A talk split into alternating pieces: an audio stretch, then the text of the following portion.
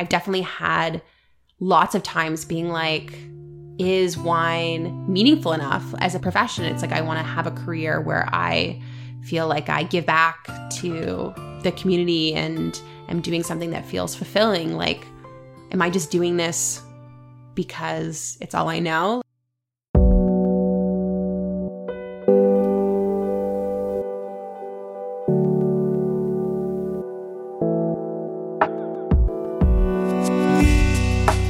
You're listening to Dear Seekers. This is Sasha Shell, and that was Nicole Campbell. She is the co founder, idea generator, firecracker, and entertainer of Grape Witches. You probably have heard about them, but if you haven't, let me tell you about them. It's not possible to actually put Grape Witches in a single box. They have a monthly natural wine delivery service they host the most desirable and whimsical art parties. They consult at private events like birthdays and wedding receptions. They also host educational sections about natural wines. Although they spread their wings far and wide, the core message of what they do is actually quite simple. They make natural wine approachable and available. Having worked in the wine and hospitality industry for years, Nicole has learned a lot about what she loves and what she doesn't about this industry. She loves natural wine, obviously, its producers around the world, the makers behind each bottle. But she gets quite turned off by how pretentious, exclusive, and male dominated this industry can be. So she and her partner, Krista Oben, are here to change that. This conversation was recorded towards the end of last year, just was when I was so excited to join their wine club to receive some natural wines at my doorstep every month. I find out I was pregnant. oh well, I was definitely a little bit disappointed, but I promise you I will get on it as soon as I get this baby out of me. Anyway, really hope you will enjoy this conversation. And as always, please leave us a review or comment on Apple Podcast. And if you like us, which I hope you do, please share with all your friends. Okay, good to go. Amazing. You can get closer to me. Be a pleasure, an honor. Yeah, I'm so really happy we are doing this right now. Same. I was very honored that you asked me. Oh, honor yeah. is definitely mine because I've been watching you guys and doing amazing things. So as I told you before, I really wanted to join one of your parties. Yeah, yeah, it looks so much fun. Yeah, yeah. So tell me your first party, and then we can segue away from there. So Krista and I were in New York at this big natural wine fair, Raw, and we're just like really excited about the energy and um, felt really, um, oh my god, inspired. Anchovy the cat. Anchovy the cat is very excited to have a friend here. Um, and yeah, I mean, like really just this kind of revolution of natural wine that was really kind of changing the status quo of our industry. And we're like, how none of the most exciting parts of what we felt like were happening in our world were being shared with regular people. So we're kind of like, okay, like let's do something. And our first party was a few months later, like it took a while. We're like, what do we want to do? Like we didn't start at all with like a business plan or like any idea of it even being a business at all. Just like having something, doing something fun. And then our first party was January 1st, 2017. Mm. We just kind of did most service people work all through the holidays. Like they right. don't really have a holiday. So we're like, we'll have a kind of like easy, chill wine night the day after New Year's for mm-hmm. re- mostly for people in hospitality. And uh, it was in the back garage of Superpoint. We had lots of really amazing people helping us to make it happen. And it kind of just really changed and grew from that first little tiny event. So we will be talking about that. The personal and professional experience definitely have helped a lot in just putting this event together was your first event. Uh, but besides that, we're going to be tapping into later what other things that at that point kind of helped you see maybe this is possible because you mentioned you saw some void in, in, in, the industry that you wanted to change or improve or bring something a fresh perspective to but other than that anything else that kind of prompted you okay we have idea but now we're actually going to make it happen i mean i think that my personality type. Like I love thinking of ideas and like just doing lots of wild things and making things happen and that to me is like a way of expressing creativity. It's like I can't paint, I can't sing, you know, and it's but it's um a way of just um I think I always had this like kind of just like desire to make stuff like physical stuff or like like events in other in other ways this can be a really community building it's not just like you're having a party there can be other parts of it that feel really fulfilling and kind of bring lots of different people together mm-hmm.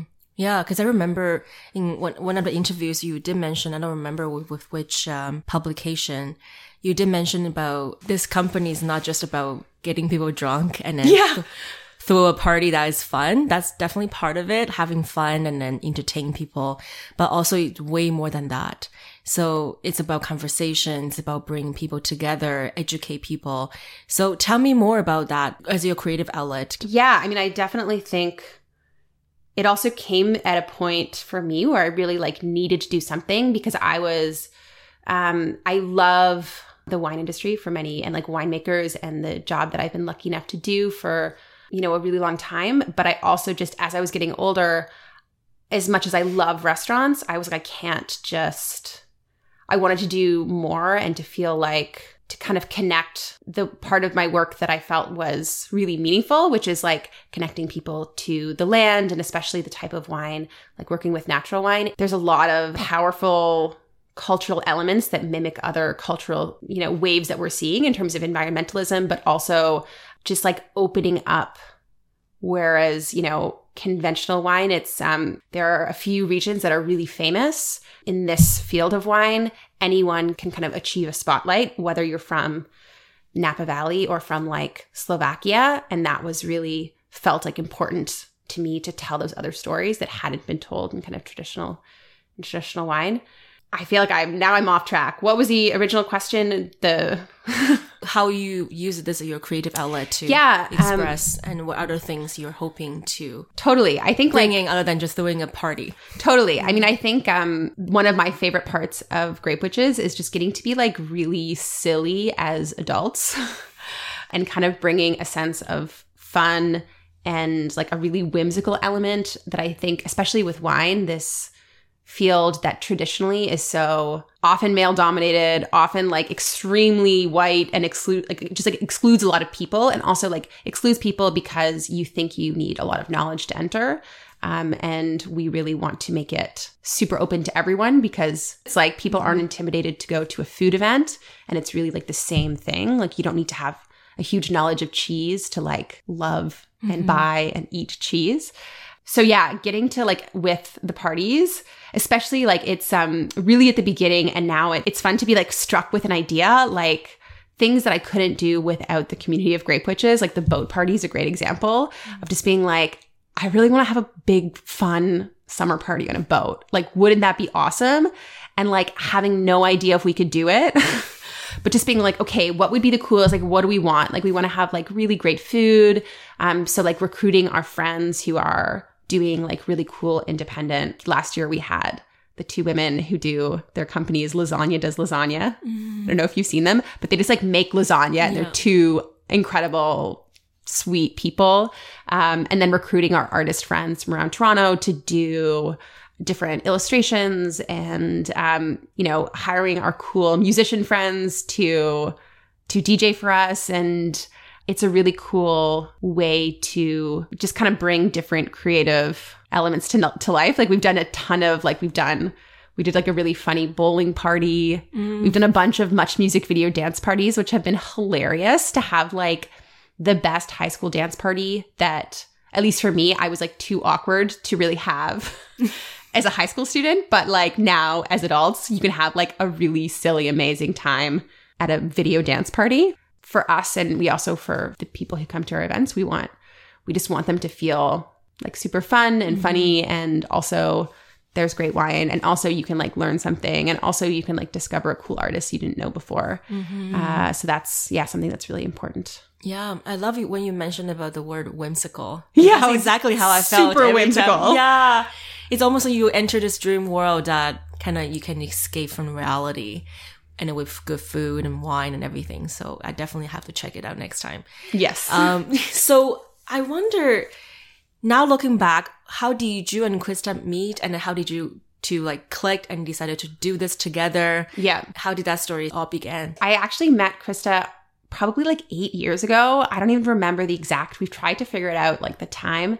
Both of us were early in our career. She was, uh, she's been a, a sommelier at lots of great restaurants around Toronto. So she was buying for one of those restaurants in Parkdale, Cowbell. Anyone remembers Cowbell? uh, and I just came to her as a wine rep, like selling wine. And um, we like got along well. And, uh, but we're never really close friends. And then I moved to Vancouver. She was obviously, she stayed here and was working at great restaurants here. And I think during that time, we both, we just kind of grew together and grew to really be interested in the same subsection of wine, uh, which is like, you know, these smaller producers telling more local stories. And when I moved back to Toronto, we kind of just became fast friends. And this business, like, it really just, it just kind of happened, like, kind of almost as a joke. And then it was just really fun. And the more we started doing things, we're like, well, why don't we try this? But we kind of just added elements really organically that felt like, you know, Do you remember the first conversation about it? Yeah, we were. I mean, the first conversation was extremely late at night, and this is actually like a, a funny story that we tell sometimes at events when people ask us. But we need like the right crowd because it's like really like probably like pretty drunk late at night. But I was actually staying with a friend in New York, and I was literally in bed in my pajamas. It was like twelve thirty.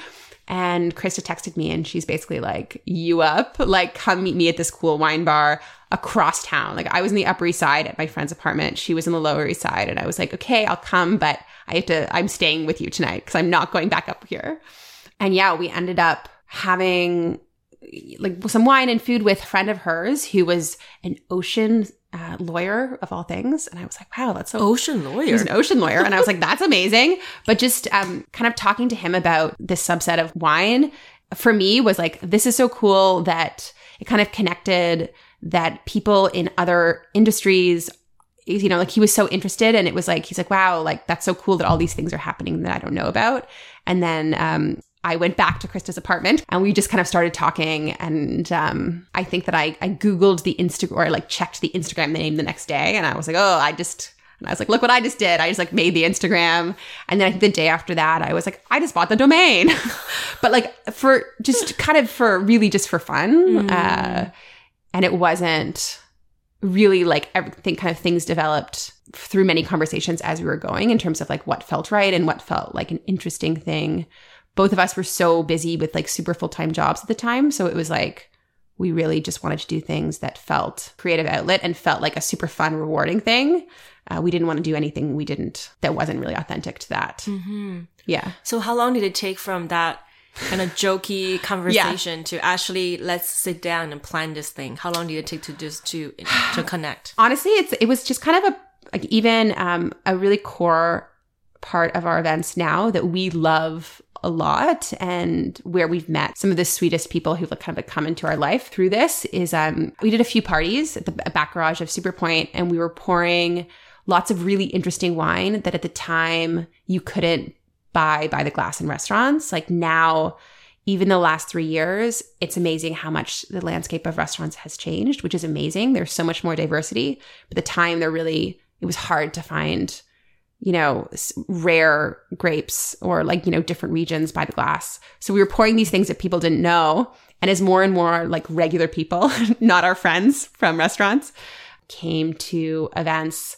they're like, tell me about this grape but it's really loud and there's like dry ice and it's i'm like you know there's a lineup and i'm just like just drink it it's fine it's good uh, and so from that kind of like feedback of basically like not being able to explain all these super confusing wines we started doing uh, our education hours where we basically go through you know, five to seven wines. Sometimes it's a theme, sometimes it's just like wines from around the world that we love.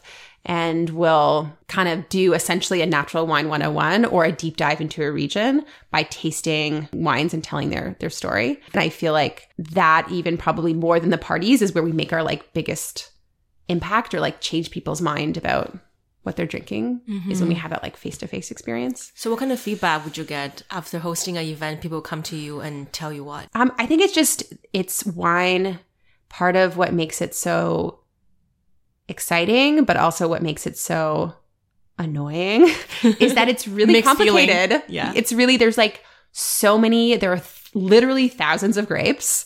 There are in- like an incredible diversity of regions, and a lot of the most, especially now we're getting access to the first time in, in Ontario of a lot of rare regions and grapes that we've never had before. A lot of young winemakers are, you know, doing a lot of experimentation.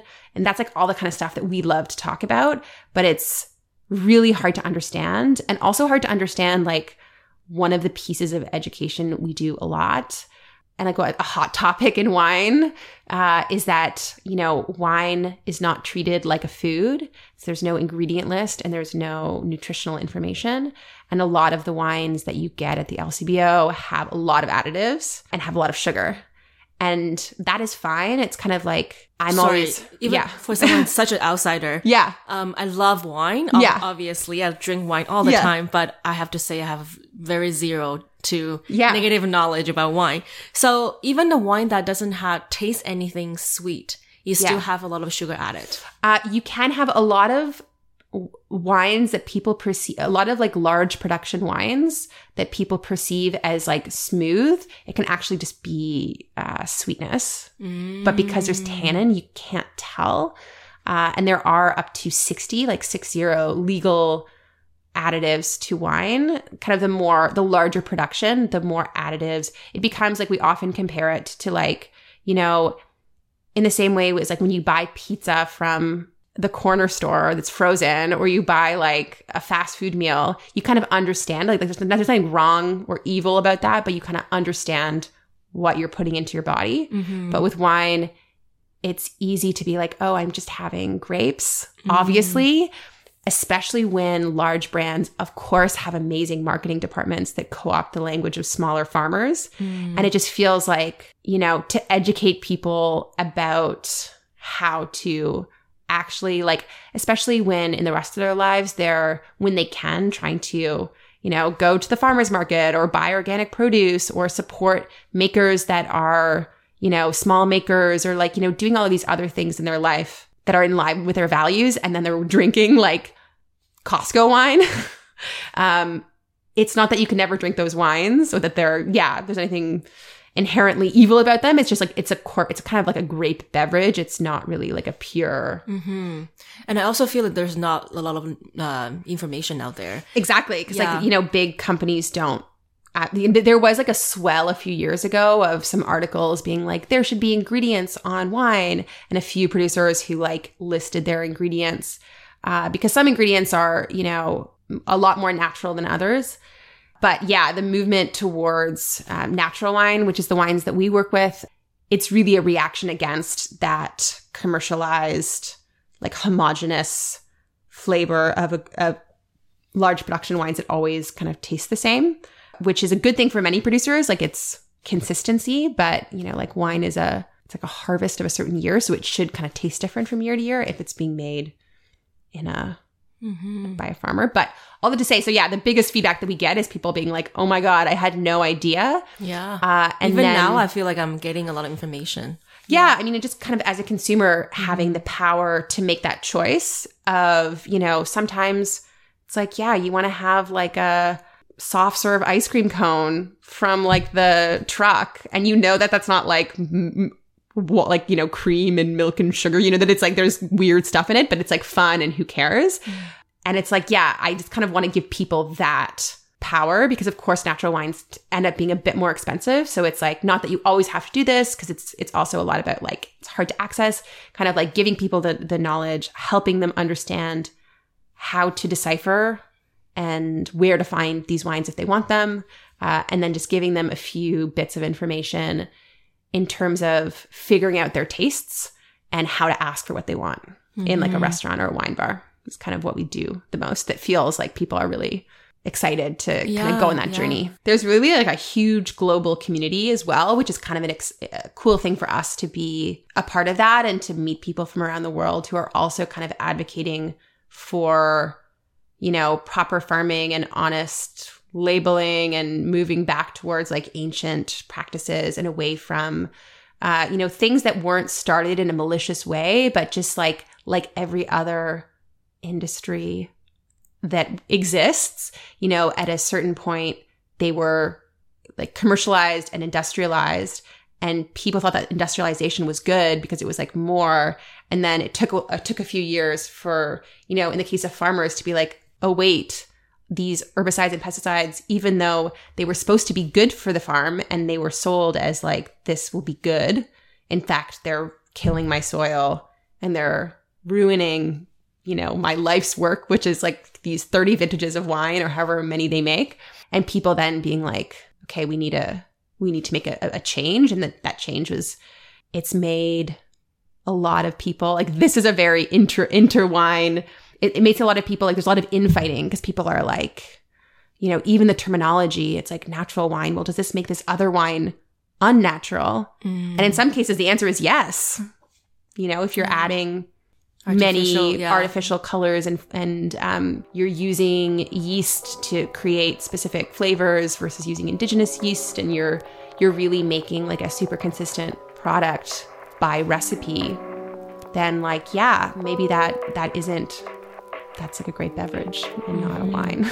Yeah, yeah. yeah. Yeah. Mm-hmm.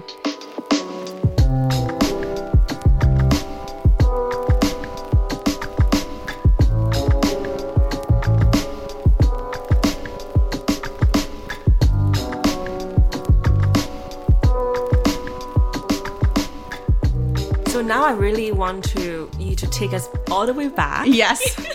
To your first time, you know, have your love affair, how it all started. Because actually, I'm gonna share my story. yeah please Uh, when I was 10, my mom had this like party with her friends in the living room. They were all drinking wine. And then I was like, oh my God, like, what is this thing? Can I have it? And then my mom's like, okay, you have one sip. That's it. Whoa. I was 10 years old. My mom was Yeah. really open minded. yeah I love it So I had one sip and then I realized it tastes awful. that's true And I was like, oh my God, it's, why you guys are drinking this? And that's why I actually, because of, I tried it, I didn't like it. Yeah. I never got bit into like a big drinking during high school as many of my friends would. But then I started falling in love with it in my like late twenties or Yeah. mid mid twenties. So tell me about your story. Do you remember the first time you had this love affair with wine? I do. I mean, I am very lucky in that uh, I grew up. My dad had one of Toronto's first wine bars when I was growing up.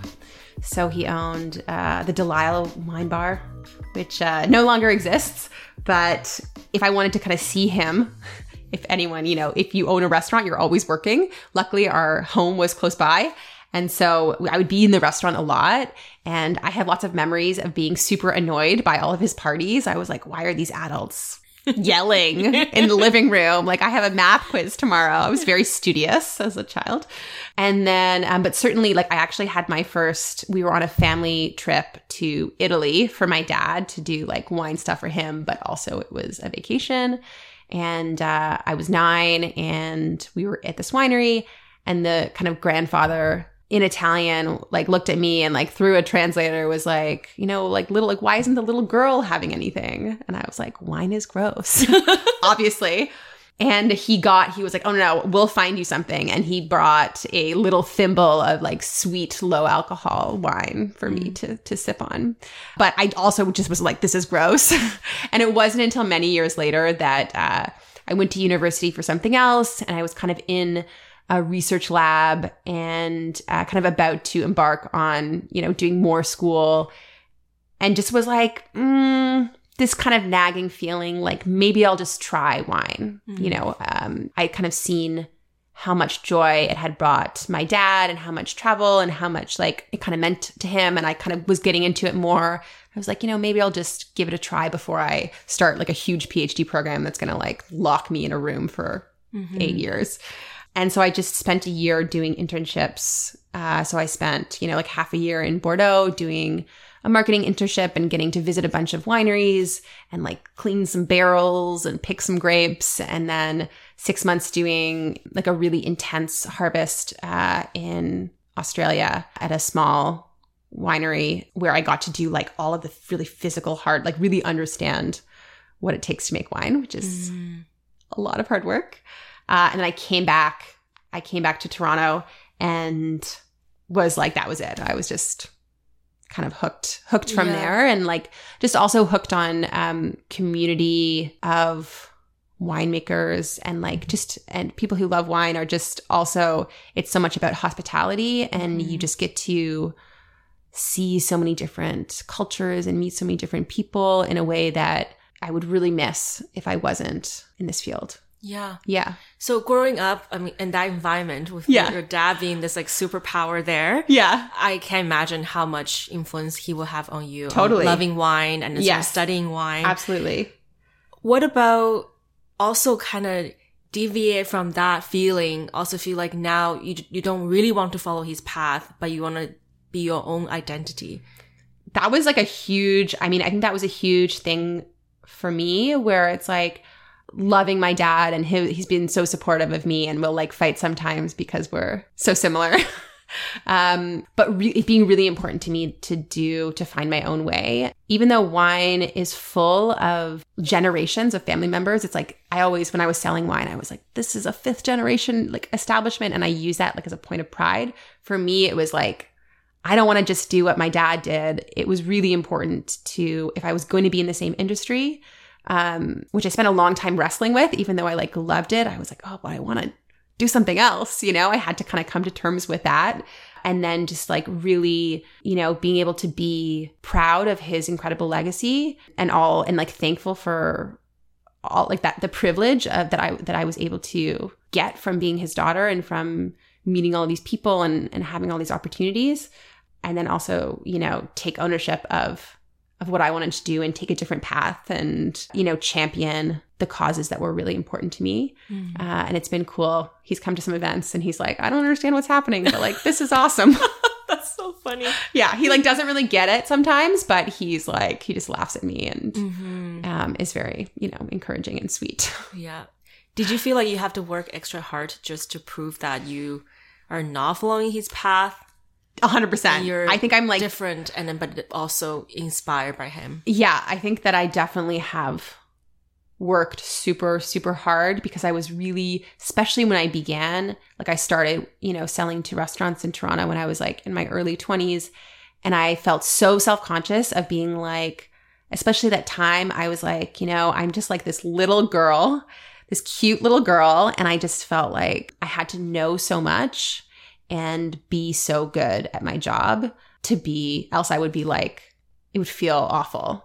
And I was very conscious of like wanting to really, you know, I think that's part of, I want to do a good job anyways. Like that feels good. But um, definitely it was in my mind and has been. And I think has been, yeah, like a, a, a good, a good thing in the long run. But also like it was a struggle and it was hard sometimes. Like it sucks sometimes. And sometimes I like wish that I was like in an industry where I had no familial connection, but you know, it's also a really special thing that has brought me closer mm-hmm. to my mm-hmm. dad in a way that like if I did something else, you know, we, we would have had much less time together for mm-hmm. sure. And I'm grateful for that. Yeah. Because I the reason I asked that because I'm also very resonating with um, your story is because my mom um, she passed away when I was 14, but she had like lots of schools and then she was a teacher. Yeah. And 90% of my family members were teacher. So they all wanted me to be a teacher. And then that was already a path they kind of planned for me. Yeah. Um, so for a while, trying to understand, was that something I want or is something they want me to, to be? Um, so was it a kind of time period, not necessarily about wine that you had this feeling of, or have this kind of stuck in this like limbo of, trying to understand who you were and um, and trying to understand who you thought you ought to be. Yes, definitely. I think that there was a lot of times of just like great internal struggle where, you know, by all accounts, I was like you know, quite happy in my job and doing well, you know, from an outside perspective, but just really wrestling super hard with, you know, I've definitely had lots of times being like, is wine meaningful enough as a profession? It's like I want to have a career where I feel like I give back to the community and am doing something that feels fulfilling. Like, am I just doing this because it's all I know? Like, should I go back to school? And it's always the, the easiest for me. I love school. So I was always like, ah, just to go back to school and like worry about it. And after you're done, which, uh, you know, never hurts to go back to school. Mm-hmm. But um, it was a lot of like really hard moments. And I feel like this project really enabled me to take all of the things that I love so much about the wine industry, but also kind of do it on my own terms. And, um, you know, it, it feels really good now, but, um, you know, it was really hard and also hard to not do kind of what my, my, I'm not doing what my dad wanted me to do, even though I'm in the same industry. And that was what did he want you to do? Um, so he ended up after he had the restaurant, he started an agency, uh, like a wine importing agency that I was working for for a long time, and thankfully, um, not with him at all. I was just like, you know, he was never. People always ask me that. I was like, no, he was never my boss. I was had this amazing job of you know selling wine to great restaurants in Toronto and then Vancouver, and then buying for the agency like buying natural wine, which was like really exciting for me. And he just wanted me to kind of take over the agency. And it really was not what I wanted to do, despite it being a great business. And that was a really hard decision, but one that. What was missing when you were actually working in the agency?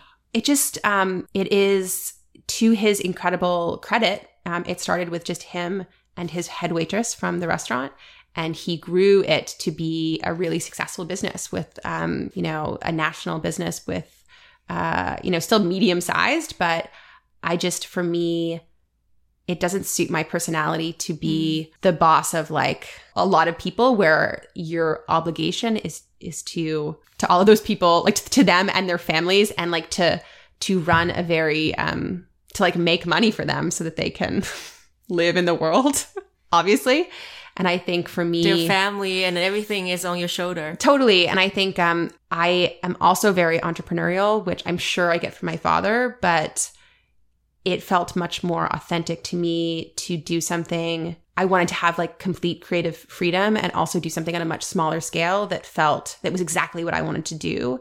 And if I did that in the agency setting, it wouldn't be fair. It would be inappropriate. And so we've talked a lot about, you know, like I might do a little bit of importing on the side, like just for, you know, like a grape witch imports kind of thing in a very small scale. Cause I actually, I love importing. It's really fun, but it would just feel like I was, I was doing something that just wasn't authentic to me, um, despite it being a great job that many people would love. And that was really hard, but now it's okay. When did you pull the trigger? Do you remember? was it a specific day that you decided to do it, or there were a few days? It like, took a while because mm-hmm. it, it was like a it's a huge. It was really um yeah like a big part of my a huge part of like my identity and my life, and also it was that it was like a, as a young woman I was you know it was a really exciting job, but I was like I needed to explore myself and who I was away from that because it was really kind of engrossing so there wasn't any one day, but I definitely had like um, a Saturn Returns kind of like season where I was just like ready to burn into the ground. Like I just like just needed mm-hmm. um i think that it was just really obvious that i had to make a change i'm really happy i did mm-hmm. yeah i'm yeah. sure a lot of people went to your parties were happy you did yeah no it's um and it's yeah i mean the cool thing about the events and getting to do like now I haven't had as much time, but also getting to do a bunch more freelance writing and a bunch more like I love comedy. And so getting to do essentially like wine stand up at some events is really fun for me. And getting to explore all of those other things, I feel like, you know, who knows what grape witches will become or like what what will be in in a few in 5 years or 10 years we probably won't be throwing parties in garages in 10 years but i feel like that the work i'm doing now will be really rewarding and get enable me to do cool stuff and then the next opportunity the next thing will come out of the experiences that I've had from this. Mm-hmm. Yeah, because I'm, I'm glad you mentioned about you also like, start do, doing writing and Yeah. comedy. That's so yeah, much fun. I love I love jokes. That's definitely a lot of humor in Yes. Grape Witches. Um, and then at Dear Seekers, definitely I'm really wanting to champion this idea of like work in progress and then we continue to evolve and expand. So you mentioned about that you don't know what's going to happen in 10, 15 years. Yeah. What's the mindset you have that, you know, just let this life kind of, you know, you kind of just evolve along the way? I mean, we're lucky at this point now. It's like a crazy, it kind of doesn't feel real sometimes that we're, because of the events, we're, we've had a lot of amazing opportunities to just do cool stuff, like to do cool activations, like to do kind of like an artist, like we got to um, basically make like an artist bar at the um, Vancouver Art Gallery and they like got to, they flew us out to do that. And that was so cool. And we've gotten to do like takeover nights at Hot Docs and all of these other cool things that have really challenged and also just like presenting in front of hundreds of people for some of our larger events has really taught me a lot of skills and like brought me out of my comfort zone. And I think with every season, we're always like now, um, I'm always thinking of more and more ambitious things that kind of challenge me and are are more like more fun, more like silly. And yeah, getting to just do more and more things. I feel like that I just have to believe that that will kind of steer me to what I should be doing and like what feels right. So that's kind of what I choose to to believe that yeah, and then like the, the I just try to when things don't feel right, just like not do them again. And now you're speaking in front of like so many people. Yeah. Were you like that before? Were you, when you were a kid? Were you always Yes. like, so Krista, if Krista was here, Krista um is so um not quiet but very soft spoken and in the beginning was really nervous. And I would get some butterflies too when we were first, even the first parties, like speaking in front of 30 people. I remember being like, oh my God, everyone. yeah, I can imagine you, the first event you were, you're like, don't feel anything. That might be some No, that'd be, that'd be like I'd be, I'd be psychopathic. Um, but now it's like so funny to just be able to like not every. I actually this is something that I now I would love to find out how to hone this skill.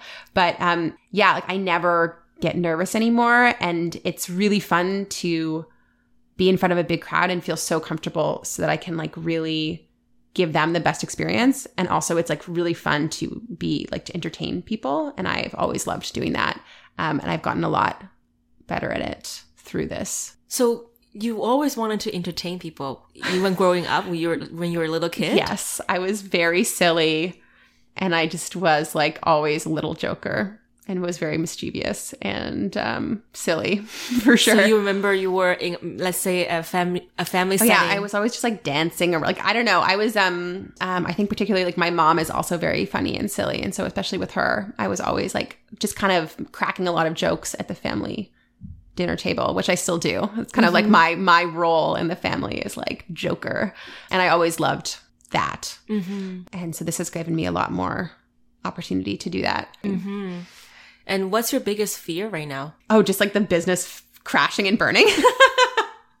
yeah, I mean it's um so yeah, it's like uh, it is my full-time job and it has been for a while, but we really need to hire someone. Probably really it's like we really need to hire a full-time person, but we'll probably start part-time for just to begin.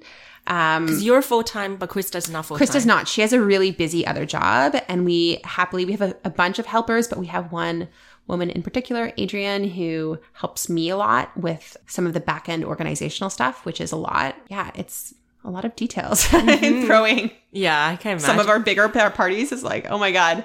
And also we have this wine club now that is. But yeah, no, certainly especially as it's very exciting to grow, but it is very also frightening to take on more like risk and yeah, have other people involved and not want to and want to be successful for them and to give them opportunities and to be a good boss and to, you know, all that stuff is definitely really scary.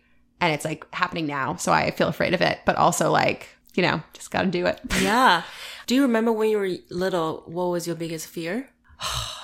No, I don't know. I think um I was very driven as a kid and I think I just wanted to like get into I was just very concerned about like getting into good schools and like getting good marks, which I wish that I was less fearful of. I think that was just like a way to exert control over my environment or like something.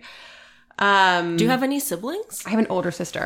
Yeah, who's like the opposite to me uh, in many ways. She was wild, and I was very studious. Uh, But now you're wild. now I'm wild, and now now we have lots in common. um, but yeah, no, I think it, when I was younger, I don't know if I had. There was nothing that really. I think I was afraid of making the wrong choice for sure, which I'm still afraid of. But you just gotta do it. Yeah. And Yeah. how much older your sister is than you?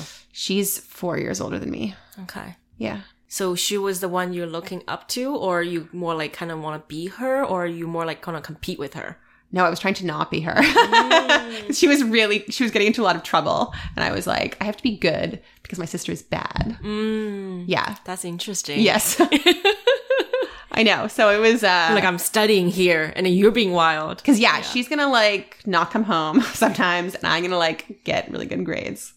It, it wasn't a bad coping strategy, but if I were to be a child, I would tell my child to uh, inner child to have more fun.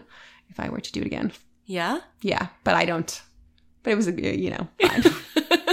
So how are you managing all these like wine club and big events, small events? Um, as you said, you wanted to hire somebody. I can see why. But how how is the operational side going? Because the concept, as I told you before, is quite new. Yeah. There's like a book club or a film club, Yeah. or whatever, for a wine club, and you have to constantly throw party, constantly looking for things, venues, vendors, and then constantly getting people to come involved with it. It's even talking about it give me a little bit anxiety right now. yeah, no, I was. Uh, I just at lunch with my friend. I was literally like, we were just talking with us because she has a really busy job too, and um, yeah, like it's really hard. Like I think anyone starting a small business, regardless of the field, uh, also because I care about it so much, so I want everything to be great, and so you know, it's kind of crazy that um, I'm doing all of that back end stuff, and then also like doing the social media and responding to like every email and every DM. And um, Wine Club has been amazing, and it's a really cool way for us to share more with more people. But it's also, yeah, that's like I now I'm a logistics firm as well, which has been awesome. But yeah, no, next month, um, it's just it's a learning curve, right? It's like okay. Not all of these emails about the logistics of delivering to people can go into our regular mailing mailbox. Like we need a special order email and someone can help like either I hire someone to just do that or like I do it with them because it is a lot of different things, but also that's fun. Like if I was just doing one thing, I'd be yeah. bored. So Because now you have like Many- so many different hats you can many wear. different hats. And then it's like I'll be working all day on many different things and then I'll like go do an event Yeah. where I'm like the Joker. and Krista is like, you know, the smart one. And it's uh it's fun. Um, I wanted to ask you about this exam you took. How do you say it? WSET Yes. diploma. Yeah. So you Yeah. have the diploma. Yes. I was reading about it. It seems Yeah. like really hard to get. Very hard to get. So obviously that make you, you know, give you the credibility, Yeah. authority. So you're not just someone enthusiastic um, into the wine, but you actually is very knowledgeable. So tell me about this diploma. Yeah, I mean, I think back to your last question of um, it felt like something I needed to get, especially because being a woman, but also coming from that, like, you know, having my dad involved in the industry, I really wanted to be super educated myself. And so it was really important to me to get this certification that I, I didn't need. It's like, it's really hard. um, it takes a long time to get. And it's just like, it's essentially there are three levels before it WSET diploma that you have to do first. And then the diploma itself takes two years of like really intense study. And there are kind of six different exams that you have to pass. Oh my goodness. Um, and the wine one is really, really hard, uh, where you have to do like all of these essays and um, like about, they can just ask you anything about the world of wine. So you really have to know everything. Um, and there's also like a quite an extensive blind tasting portion where you have to like taste 12 wines and uh, like say what they are and say Oh my goodness. everything about them. So it was like, um, I've never studied so hard for something in my life. It was really hard. And that's very much like the classical wine world, but I'm so happy that I have that kind of classical education so that now if I'm focusing on like the wilder fringes of the industry that most excite me.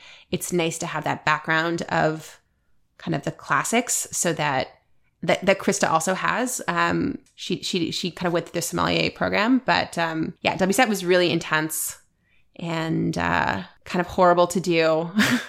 we can do really funny, silly, whimsical events, but then at the core of those events, it's like we both have kind of a lot of mm-hmm. a lot of book knowledge, but also a lot of like lived knowledge, and that's really important to me.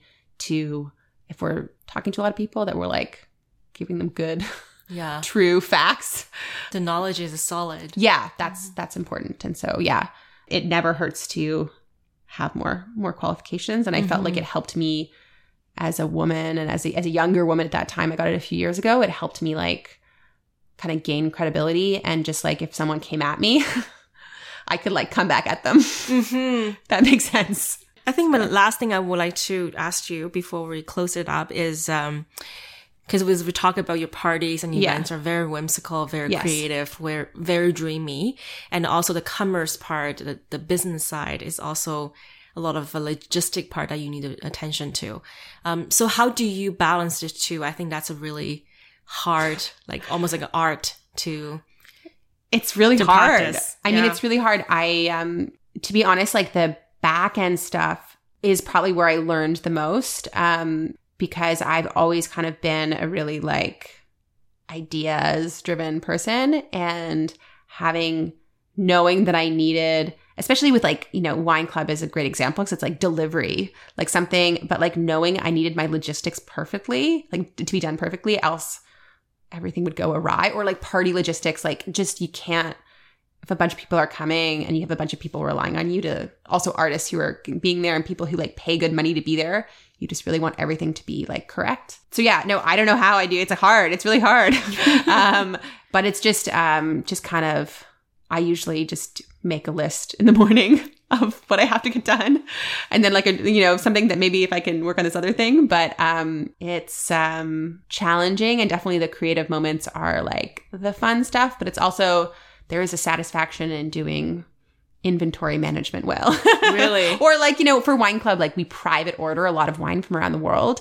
So I have like a calendar of that's a lot of logistics um, to get the most special stuff. Yeah, I'm looking forward to having someone to help with that side of the business.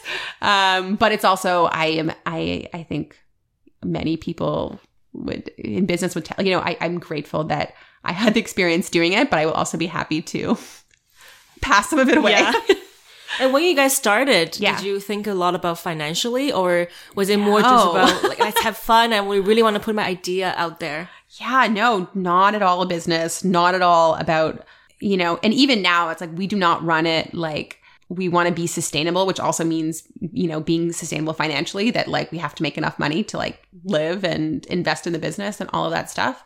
But um always and still now like we want to the point was to have really cool, fun things that had presented a lot of value for what they were and like were accessible to as, as like accessible as you know they could be. So we have lots of free parties that are free to enter and we always try to have like you know we want to have cool cool wine that, that's rare so that's expensive. We always try to have like a $10 glass as well so that someone who's in their early 20s or whatever or who, who has to someone who doesn't, you know, not everyone wants to spend $15 in a glass of wine. And we still want those people to feel they're part of the party. welcome and yeah. safe and all that stuff. And we've really kind of done some things backwards, but um, it, I think it made us a better mm-hmm. company as a result um, because it was really, uh, you know, steered by what felt right and not like a business plan. Right, right. Yeah. So are you writing your business plan now? Yeah, essentially, yes we will like it's funny like we kind of have I like have and I like you know it's like I understand the business really well mm. um and what we're doing but we like do not have anything written down. But now especially that I want to hire a full-time person and we would love to like have a physical space people can come to like a little store that's also an office and a little event space. And um obviously to do those to kind of take our business to the next level which um, we really want to do uh, well, kind of maintaining really small and maintaining like all of our ethics and and all that stuff. We have to now kind of be a bit more organized, um, which feels scary, but As we talk about fear and fears. Gotta do it. Gotta do it. So that's that's like the next few months for me. That's gonna be Mm-hmm. like early 2020 is kind of making some moves to yeah, it'd be so cool to have like I'd love to have a little storefront. So Mm. So that is brewing in the back. It's brewing. But yeah, gotta it's gotta be the right gotta be right. We're not in a rush. I'm really looking forward to it. Yeah. That's it. Um, Thank I you so guess. much. Okay, that sounds great. All right, thank you so much for tuning in. I would really appreciate it if you could head to Apple Podcast to leave us a review or comment. You can also follow us on Instagram at Dear Seekers. That's it for today. See you soon. Until then, keep seeking.